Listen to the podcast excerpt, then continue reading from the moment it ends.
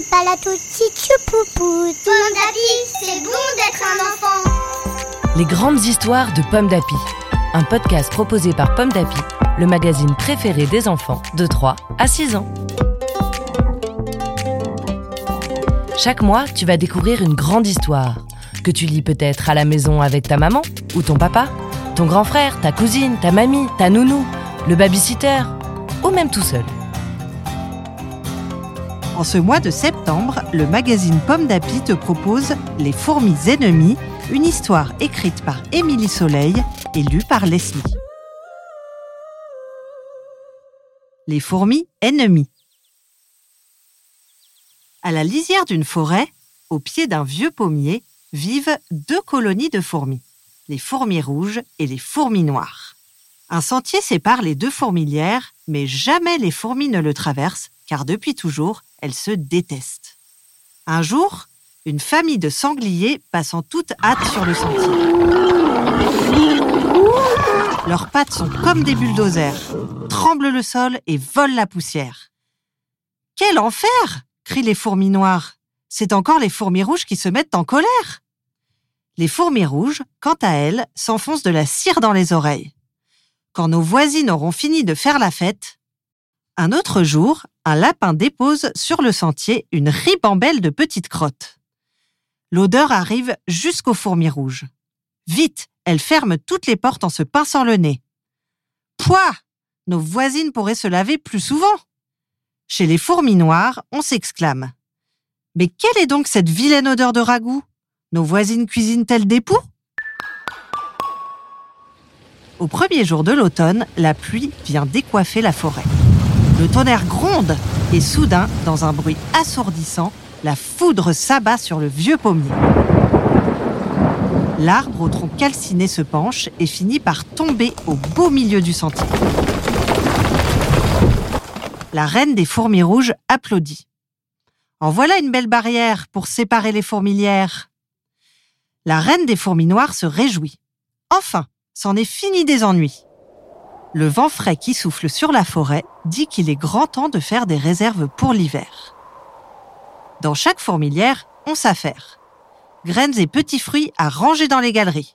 Plumes et fleurs séchées pour réchauffer les bébés. En levant les yeux, une petite fourmi rouge aperçoit une belle pomme verte en équilibre sur le tronc brûlé. Une belle pomme, juste un peu mangée par les oiseaux. Allons donc voir de plus près, se dit-elle. La petite fourmi rouge escalade l'écorce de l'arbre et se retrouve nez à nez avec une petite fourmi noire qui a eu la même idée. Pas le temps de crier, pas le temps de se sauver. Les pattes des deux fourmis tremblent si fort que la pomme bouge, se penche et roule. Mais au lieu d'écraser les fourmis, elle vient juste les emprisonner au creux de sa partie grignotée. Au début, les deux fourmis ne se regardent pas. Elles ne se parlent pas.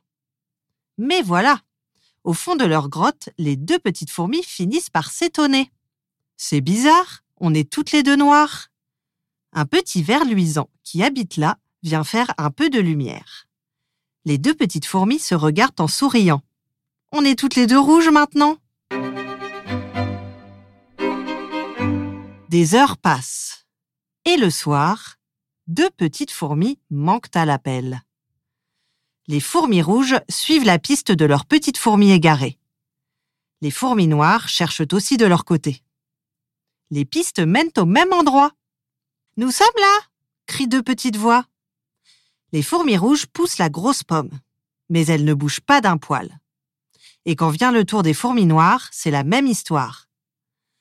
Poussez et tirez donc ensemble crient les deux petites voix. Les deux reines pâlissent. Après tout, pourquoi pas? Ois Ois Ois La pomme roule alors, juste assez pour permettre aux deux petites fourmis de se libérer. Désormais, chaque année, au premier jour de l'automne, fourmis rouges et fourmis noires se retrouvent sur le tronc du pommier. Elles y fêtent leur nouvelle amitié et discutent de ce qui s'est passé pendant l'année. Les orages, les sangliers qui font tout trembler, et les crottes de lapin qui sentent si mauvais. une histoire écrite par Émilie Soleil pour le magazine Pomme d'Api numéro 679. Merci d'écouter Pomme d'Api. Rendez-vous le mois prochain pour découvrir une nouvelle grande histoire de Pomme d'Api.